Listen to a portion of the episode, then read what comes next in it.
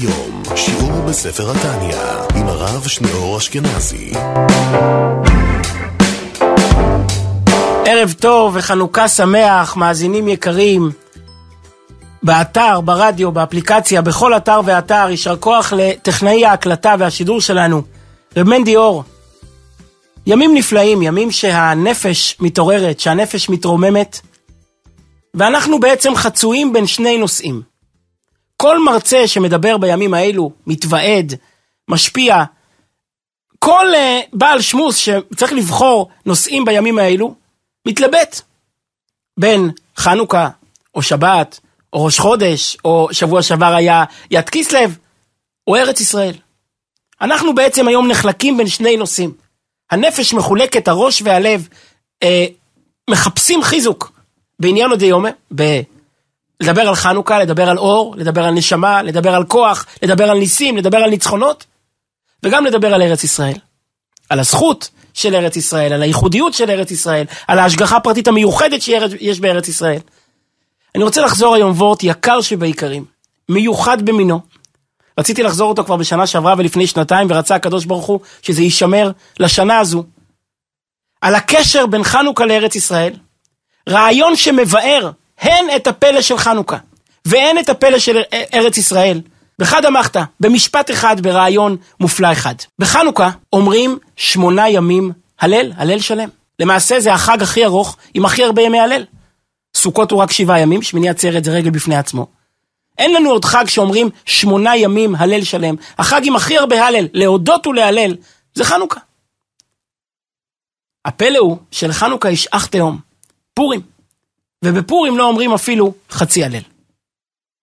בחנוכה שמונה ימים אומרים הלל שלם.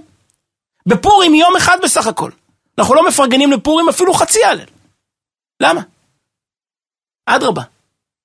פורים הרי מציין נס שהוא פי כמה וכמה יותר גדול מאשר חנוכה. פורים זה החג היחיד בהיסטוריה, שאם הוא לא היה קורה, חס ושלום היה לא תהיה, כולנו לא היינו כאן. החג היחיד להשמיד, להרוג ולאבד את כל עם מרדכי, טף ונשים ביום אחד, זה פורים. לא היה מגלומן כהיטלר, ולא היה אסטר... סליחה, לא היה מגלומן כהמן, ולא היה אסטרטג כהמן. אפילו היטלר, יימח שמו וזכרו, לא הגיע לקרסוליו של המן האגגי. המן תכנן להרוג את כל עם מרדכי ב-127 מדינה ביום אחד. שלא יהיה לאן לברוח, לא יהיה מתי לברוח. אפילו הנאצים, יימח שמם וזכרם בוועידת ואנזה, לא תכננו כזאת תוכנית מטורפת. הם לא חשבו לעבור את האוקיינוס, הם לא חשבו להגיע לאמריקה, הם לא חשבו להגיע לאוסטרליה. הם בטח לא תכננו לעשות את זה ביום אחד, הם ידעו שזה ייקח שנים. לכן השמחה בפורים היא עד דלא ידע, אין יום עם שמחה נשפכת. כשיהודי חושב על הנס של פורים, הוא לא יכול להישאר אדיש. הוא לא יכול להכיל את זה בכלי הדעת. זה עד דלא ידע, חייב איניש לביסומי. בכל זאת, בפורים, לא אומרים אפילו חצי הלל. ובחנוכה, שהיה רק בארץ ישראל, ולא היה גזירה על הגוף, אלא רק גזירה על הנפש, להשכיחם תורתך, אנחנו אומרים שמונה ימים הלל שלם. מה העניין? הגמרא, כידוע במגילה, שואלת למה לא אומרים הלל בפורים? מביאה שלושה תירוצים בזה אחר זה. ואחד התירוצים שכמדומה גם הוא המפורסם ביותר, שהוא המובא ביותר אה, בספרים, כי לא אומרים הלל על נס שבחוץ על הארץ. שמעתם? שמעתם תשובה? לא אומרים הלל על נס שבחוץ על הארץ. איי, זה היה נס ההצלה הכי גדול בהיסטוריה. איי, אם לא הנס הזה, כולנו לא היינו יושבים פה היום לדבר על הגמרא הזו, ולדבר על מגילת אסתר בכלל. איי, את כל התודה שלנו אנחנו חייבים לנס הזה, שבמקרה התרחש בחוץ על הארץ? לא. אומרת הגמרא, יהודי לא יכול להלל על נס שנעשה בחוץ לארץ. למה? אין ריבוני של אלוהים בחוץ לארץ. אין ניסים, הרי מדובר על נס שלא היה כדוגמתו. המגילה היא הרי נס ופלא, נס שנכנס בדרכי הטבע. מתחילתה ועד סופה. היא נס אחד ארוך, עשרה פרקים. אז זה לא מגיע לזה, מה זה משנה אם זה היה בשושן או בירושלים? מה זה משנה איפה היה הנס? ואם יהודי עומד עם הרגליים לשושן ומתפלל, קדוש ברוך הוא לא שומע אותו. קדוש ברוך הוא לא נמצא שם. איפה שיהודי נמצא, השכינה הולכת איתו. הוא נמצא בבבל, השכינה בבבל, הוא נמצא בפרס, השכינה בפרס. עובדה שקרה נס. זאת אומרת, הקדוש ברוך הוא נמצא שם. אז למה לא אומרים הלל הנס שבחוץ לארץ? הרבי פעם, רבי מלובביץ' בליקוטי שיחות בחלק ל"ו, הוא דיבר נקודה כל כך מיוחדת במינה שמקפלת בתוכה הן את היופי של חנוכה והן את היופי של ארץ ישראל. למה אפשר להגיד הלל רק על נס שבארץ ישראל? ארץ ישראל, אומר הרמב"ן מילה אחת, היא ארמון של מלך. ארץ ישראל היא המקום שהקדוש ברוך הוא מתגלה בו. היא המקום שבו מתנוצצת, בו מורגשת, בו נוכחת הקדושה של הקדוש ברוך הוא. בוודאי שהוא נמצא גם בחוץ לארץ, הוא נמצא בכל מקום שיהודי נמצא. אבל שמה הוא נסתר. שמה הוא מכוסה בשכבות עבות של העלמות והסתרים. בארץ ישראל זה הארמון, מה זה ארמון? בארמון אפילו עיוור מרגיש שיש פה מלך. הוא מרגיש את התכונה. בטח מי שרואה, רואה את הפאר. רואה את השומרים, לא צריכים להיכנס לארמון. מי שמבקר בהיכלות מלכים באירופה. בארמון באנגליה, בארמונות ורסאי, בכל מקום שיש את הארמונות, בפוצדם. הוא רואה את הפאר, הוא רואה את העושר, הוא רואה את הרחבות, הוא יודע שיש פה מלך. ארץ ישראל היא המקום שלא צריכים להאמין שיש ריבונו של עולם. רואים שיש ריבונו של עולם, מרגישים שיש ריבונו של עולם. ארץ אשר עיני השם אלוקיך בה. זה מתבטא בחנוכה ופורים. בפורים היה נס, אבל בכמה שכבות עטוף הנס של פורים. הרי שם השם אינו מוזכר במגילה. אנוכי אסתר אסתיר. את מגילת אסתר אפשר לקרוא כסיפור של טבע, כסיפור של שושן.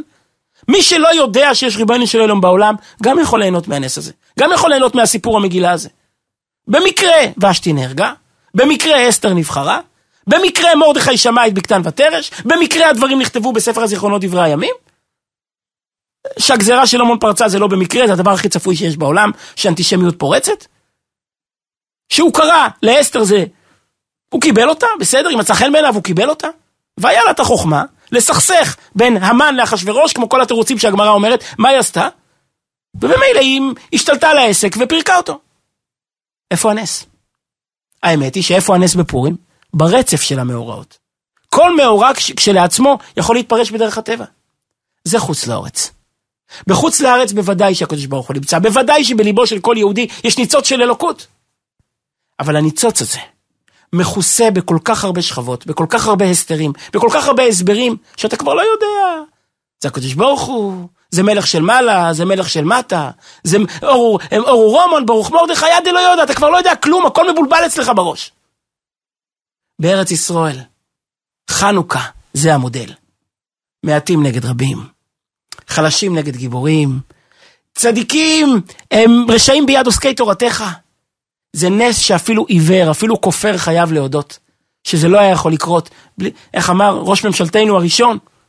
אמר פעם שבארץ ישראל, מי שהוא ריאלי, הוא מאמין בניסים. מי שהוא הגיוני, מי שהוא שקול, מי שהוא שפוי, מאמין בניסים. הרי כל מה שקרה בשמחת תורה רק לימד אותנו, פתח לנו את העיניים לראות את הנס. איך זה לא קרה 75 שנה? הם כל כך קרובים, הם כל כך שונאים, הם כל כך מורעלים, ואנחנו כל כך אדישים ובטוחים בעצמנו. איך זה לא קרה 75 שנה? איך הפכנו בחור הכי תקוע בעולם, בשכונה הכי בעייתית בעולם, עם השכנים הכי, בעייתית, הכי בעייתיים בעולם, כמו אי בתוך 70 זאבים. הפכנו להיות מעצמה בכל המובנים. מעצמה של תורה, ומעצמה של חוכמה, ומעצמה של ידע, וגם להבדיל מעצמה של כלכלה ושל ביטחון ושל נשק, בכל המובנים. הקדוש ברוך הוא נותן כוח לעשות חיל. ניסי ניסים. בארץ ישראל לא צריכים להאמין בניסים. מי שהוא קצת ישר, מי שהוא קצת הגון, וחושב על כל קורותינו כאן. כתוב, הללו את השם כל גויים, שבחו כל האומים. וידועה השאלה, מה פתאום שהגויים ישבחו אותו? לא, הללו את השם כל גויים, שבחו כל האומים, כי גבר עלינו חסדו. תהללו אותו, למה? כי גבר על עם ישראל חסדוי. אתה רוצה שהגוי, שימח שמם וזכרם, אני לא אזכיר את שמותיהם, שהתפגרו מהעולם, ראשי החמאס, שהם יהללו את הקדוש ברוך הוא, למה? כי גבר עלינו חסדו. הם בוכים שגבר עלינו חסדו, הם לא מהללים אותו. אומרים, רק הם יכולים להלל את הקדוש ברוך הוא. כי רק הם יודעים כמה ניסים הוא עושה. רק הם יודעים כמה הוא מקלקל להם. כמה התוכניות שלהם הן פי כמה וכמה יותר גרועות. וכמה הקדוש ברוך הוא מצילנו מידם. ארץ ישראל זה מקום שמספיק להיות הגון וישר בשביל להגיד, המקום הזה יותר גדול מאיתנו. המקום הזה לא יכול להיות מוסבר בדרכים אנושיות. הרי הרמב"ן מציין, הרמב"ן הגיע לפה. הייתה פה שממה. הוא אומר שהיו תשעה יהודים בירושלים, לא היה מניין בירושלים. אבל הרמב"ן אומר, ראו פלא, ארץ ישראל שוממת. כל הציוויליזציה, כל הפיתוח, כל המודרניות של כל האומות לא הגיע לכאן. ואז הוא אומר, פתאום הבנתי את הקללה שהיא ברכה. ושממה, ושממה הארץ, הקללה בפרשת בחוקותיי. זה לא קללה, זה ברכה. ארץ ישראל שומרת לעם ישראל אמונים. ארץ ישראל לא פותחת את זרועותיה לאף אחד חוץ מלעם ישראל. או שאנחנו פה, או שאף אחד לא פה. או שנמצא פה העם של הקדוש ברוך הוא, אתם עדי נאום השם, שמברך ומודה ומתפלל, או שאף אחד לא יהיה פה. אף אחד לא יכול לקבוע פה כמה ניסו. פלא פלאות כשהגיעו לפה אבותינו ואבות אבותינו, בעלייה החסידית, ויותר מאוחר, הם מצאו את הארץ הזו, כמו שהשארנו אותה לפני אלפיים שנה. כמו שהשארנו אותה בחורבן הארץ. אבל כל, לא הייתה אימפריה שלא שלחה את ציפורניה למקום הזה. הרומאים, והביזנטים, והטורקים, והבריטים, והנוצרים, והמוסלמים. כל כובש רצה להגיע בסופו של דבר לירושלים, אבל אף אחד לא הצליח. ירושלים לא נתנה את אהבתה לאף אחד. רק שאנחנו היינו ורק שאנחנו חזרנו. ארץ ישראל בעצם מהותה היא ארץ של נס. היא ארץ שמעידה על הקשר שלה לעם ישראל. ואת זה אנחנו רואים כל כך יפה בחנוכה. כשבחנוכה אומרים הלל שלם, אנחנו מזכירים לעצמנו שבארץ ישראל הקדוש ברוך הוא מתגלה. אנחנו מזכירים לעצמנו מהו המקום הזה. על המקום הזה אפשר להגיד הלל. ולא הלל של יום אחד, אלא הלל של שמונה ימים. ולא חצי הלל, אלא הלל שלם. כי פה כל רגע הוא נס, כל רגע הוא מיוחד, כל רגע הוא שונה. על המקום הזה אפשר לברך, על המקום הזה אפשר להודות ולהלל.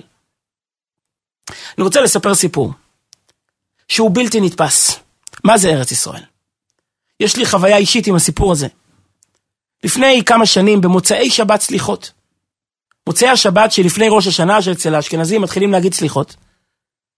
אנחנו מתחילים להגיד בחצות הלילה כמנהג ישראל, אז לפני כן יש זמן. הייתי באיזושהי הרצאה או התוועדות, אינני זוכר. הייתי ביישוב מרכז שפירא, מי שמכיר אחרי קריית מלאכי. הייתי במרכז שפירא בבית הכנסת, מסרתי שם שיעור. אני מסיים ב-11 בלילה, מתכוון לצאת לראשון, להתחיל להתכונן לסליחות. בחשכת הלילה אני ניגש לאוטו, אני מוציא את המפתחות מהכיס, ניגשת אליי אישה, נמוכת קומה, אה, אינני זוכר, אבל לא צעירה. והיא אומרת לי שלוש מילים, אני יהודית ג'רפי. לקח לי רגע להיזכר, ובשבילי זה היה כמו דמות שיצאה מהאגדות, דמות שיצאה מהספרים. אני יהודית ג'רפי, כל כך הרבה פעמים סיפרתי את הסיפור שלה, אבל אף פעם לא פגשתי אותה, קראתי סיפור יפה, האמנתי למספרי הסיפור, וסיפרתי אותו. ופתאום היא פוגשת אותי, והיא אומרת לי, אני יהודית ג'רפי, והיא לא צריכה להסביר, כאילו היא אומרת, אני האישה מהסיפור. הנה, אני האמת, אני ההוכחה שהדברים אמיתיים. יהודית ג'רפי הייתה רוקחת בקריית מלאכי. במשך עשרות שנים הייתה לה בית, היה לה בית מרקחת קטן, פרטי. המבוגרים זוכרים את ה... לא סופר פארם, הרשתות הגדולות. שבית מרקחת היה מקום קטן, שקט, צנוע, שאנשים היו נכנסים, לפעמים היו מספרים על בעיות אישיות. הרוקח היה חצי רופא, חצי ידיד, חצי יועץ. היא מספרת, יום אחד היא עומדת שם בבית המרקחת, משרתת לקוחות, עומדים שלושה ארבעה אנשים בתור, פתאום נכנסת אישה בהיסטריה. אני חייבת לרוץ, תנו לי לעקוף את התור, אני מאחרת את האוטובוס. בית מרקחת זה מקום שאנשים לא רבים בו, את רוצה לעבור, תעברי. אבל תספרי לנו מה, ווס ברנט, מה קרה? היא אומרת, הבן שלי משרת בחברון, באוגדת חברון, והיום יש טקס, מגיע אלוף הפיקוד לתת לו אה, עיטור, לתת לו אות גבורה, על מעשה גבורה שהוא עשה. מה הבן שלך עשה? היא מספרת, בליל שבת, יצאו בחורים מישיבת שבי חברון, סיימו את התפילה, יצאו לחדר אוכל, והבחורים יוצאים, סדר של חורף, אחרי שישבו שעתיים ולמדו, מתפלפלים, לא יודעים מה שקורה בעולם, לא יודעים מה שקורה סביבם, והתקרבה מחבלת מאחורה, עם סכין ביד, לבוא לדקור את אחד הבחורים, היא כבר התקרבה אליו, לבוא לדקור אותו בגב, והוא אפילו לא יודע, נמצא בהיכלות של מעלה. הבן שלי שעמד בבודקה עם הנשק, ראה אותה מתקרבת בשנייה, הוא דרך את הרובה ועשה מה שצריך כדי להפגיש אותה עם uh, מקומה בהיכלות הסטרה אחרא. אז היום הוא מקבל uh, אות מאלוף הפיקוד או מהמפקד שם, על המהירות שלו, על התושייה שלו, על העוז שלו. שומעת את זה הרוקחת, והיא אומרת לאותה אישה, מתי זה היה? בליל שבת האחרון או שלפניו? היא אומרת כן. היא אומרת, את יודעת שהבן שלך, החייל, הציל את הבן שלי. הבן שלי, הוא הבחור ישיבה משבי חברון, נדמה לי ששמו הוא חננאל, והבן שלך הציל אותו. וואו, יפה מאוד, התחבקו, התנשקו, נהיינו מחותנות. ואז, כשהיה שם רגע של שקט, אותה אישה, אימא של החייל, אומרת לגברת ג'רפיל הרוקחת, תדעי לך שגם הבן שלי, החייל, הוא גם בן שלך. הוא לא רק הציל את הבן שלך, הוא גם בן שלך. פוזיסט, והיא מספרת לה. היא אומרת לה, לפני עשרים שנה הייתי כאן בבית המרקחת. והיה שקט, והייתי במצוקה נוראה, ושאלת מה אני במצוקה.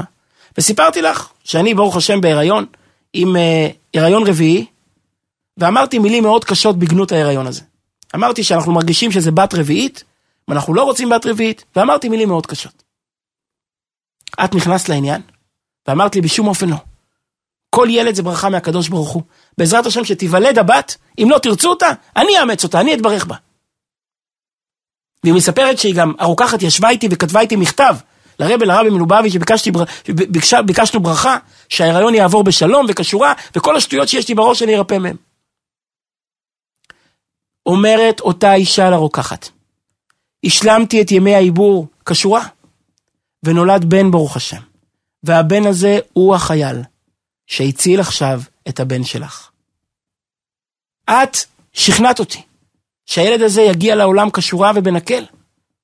והנה הילד הזה, הוא עכשיו מחזיר לך ומציל את הבן שלך. זה ארץ ישראל. ארץ ישראל זה לא מקום שצריכים להאמין בניסים. זה מקום שצריך לפתוח את העיניים ולראות נס. וזה חנוכה. חנוכה זה חג שכולו הודאה והלל, כי הנס היה בכזה התגלות, בכזאת התפשטות, בכזה אומץ, בכזאת בהירות, שאפשר להגיד הלל שולם שמונה ימים, בלי ספקות, בלי שאלות, ברור שזה שייך ללמעלה, שזה לא שייך לאף אחד מאיתנו. זה לא שייך לא ליהודה המכבי, כמובן שהמסירות נפש היא שלהם, אבל התוצאות הן שלו. באותו יסוד, ראיתי פעם וורט נפלא ועצום על אחת השאלות הידועות בספר שמות, אנחנו כבר מתקרבים לתחילת ספר שמות. וילך איש מבית לוי, ויקח את בת לוי. התורה אומרת, וילך איש מבית לוי. מה זה וילך? כל אחד יודע. וילך. זה לא היה כמו בכל התורה, כי ייקח איש אישה. היה צריך להיות כתוב, ויקח איש מבית לוי, אישה מבת לוי. וילך איש מבית לוי, ויקח את בת לוי. מה זה וילך? למה הוא צריך ללכת? בסך הכל היא הייתה אחיינית, היא הייתה דודה שלו. אז היא מסתם מגרה דלת ממולו. אוהל ממולו, לאן הוא הלך? הם שניהם בני לוי. לאן הוא צריך ללכת, עמרם? התשובה שכתובה במפרשים, וילך איש בית לוי. זה היה חתן שהיו צריכים להוליך אותו לחופה. כי שום דבר נורמלי לא היה, לא היה בשידוך בין עמרם ליוכבת. בפרט שזה הרי כידוע, הגמרא בסוטה זה כבר מחזיר גרושתו. שום דבר נורמלי אין בשידוך הזה. קודם כל היא הייתה דודה שלו. דודה, אחרי מתן תורה זה איסורי ערווה. והרי קיימו אבות כל התורה כולה לפני שניתנה. ובטח כשמדובר בעמרם שהיה גדול הדור. גם עם כל הספקות שיש במפרשים, האם השבטים קיימו כל התורה, האם זה נאמר רק על האבות ולא על השבטים. ובטח על כל הדור שגדל במצרים, שבוודאי היה יותר מרוחק. הללו עובדי עבודה זרה וכולי. אבל הרי זה לא נכון על עמרם. עמרם היה גדול הדור, ותיקן כמה מצוות. בוודאי הקפיד על מצוות חשובות. אז בשבילו ללכת להתחתן עם דודה שלו, שזה איסורי ערווה אחרי מתן תורה, זה לא היה דבר פשוט. היו צריכים לזה סיבה מיוחדת. נכון, זה לפני מתן תורה, אז מותר לו למצוא סיבה.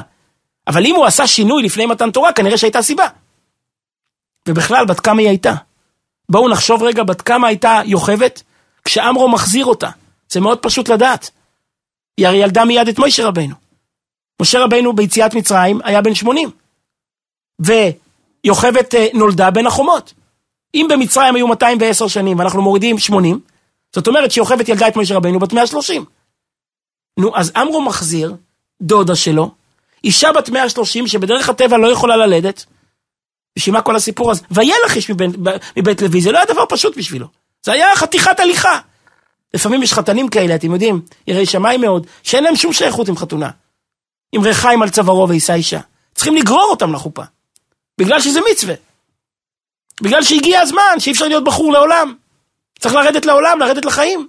אז זה וילך איש מבית לוי. הוא היה צריך לעשות פעולה של הליכה. אבל כל אחד שואל מה משמעות העניין, למה הוא עשה את זה באמת? ראיתי שיחה בליקוטי שיחות בפרשת שמות, שם הרב אומר נקודה שהיא בלתי רגילה. רק יוכבד יכולה ללדת את מוישה רבינו.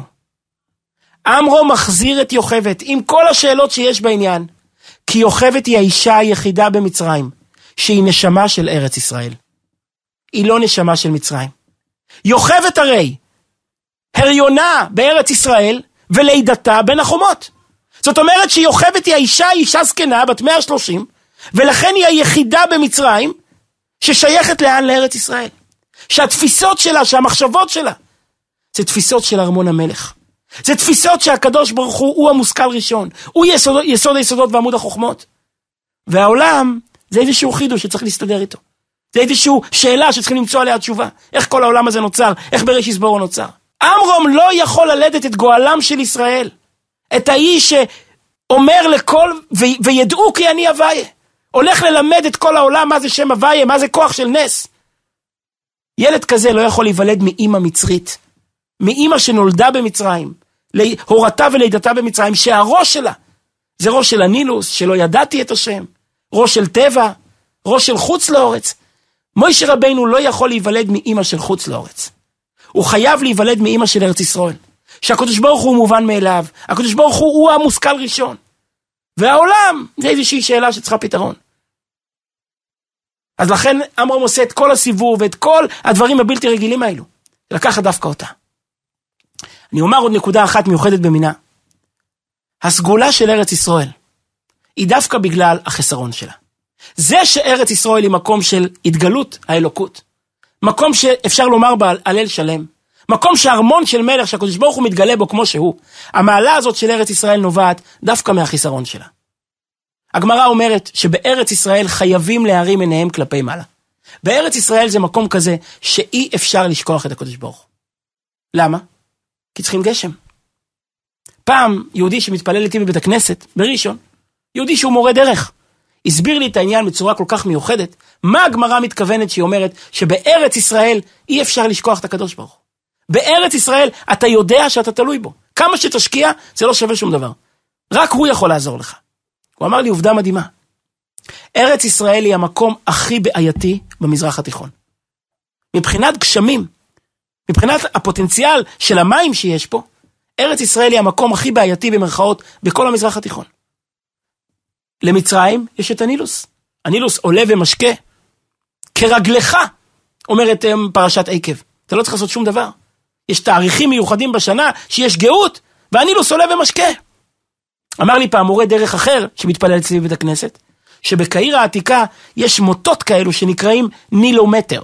זה מוטות שתקועים בתוך האדמה, ויש עליהם פסים לאור החמות, מטר, מטר ועשרה, וכגובה המים שהיו מגיעים אל הפס בנילומטר, כך היו משלמים מס למלך. זו תופעה אוטומטית של גאות, שמתרחשת בימים ובתקופות מיוחדים בשנה, קבועים בשנה, שהמים עולים ומשקים את האדמה. למצרים, היום כבר יש כן בעיות, יש להם מריבות עם סכר אסואן והמדינות באפריקה שמעליהם. אבל אז באותם ימים לא היו שום בעיות, היה מספיק מים. ללבנון, ארץ הרים, יש אה, גשם, יש שלג, יש כל מה שצריך. לסוריה יש את הנהרות, את החידקל, את הפרת. ערב הסעודית היא לא, היא לא ארץ אה, חקלאית, היא לא צריכה הרבה מים, היא ארץ מדברית. אנחנו המדינה היחידה במרחב, שגם ארץ חקלאית שצריכה הרבה מים, וגם אין מים. אין לנו שום מקור מים עצמי. לא נילוס, ולא ערים, ולא נהרות, שום דבר אין לנו. מה יש לנו? את הקדוש ברוך הוא. זה כל מה שיש לנו. מה שיב הרוח אומר יד הגשם. ותן טל ומטר לברכה, זה כל מה שיש לנו. מאמין בחיי העולמים וזורע. החקלאי חורש, ומסכל, ומנקה, וזורע, ומאבד, ומה נשאר לו?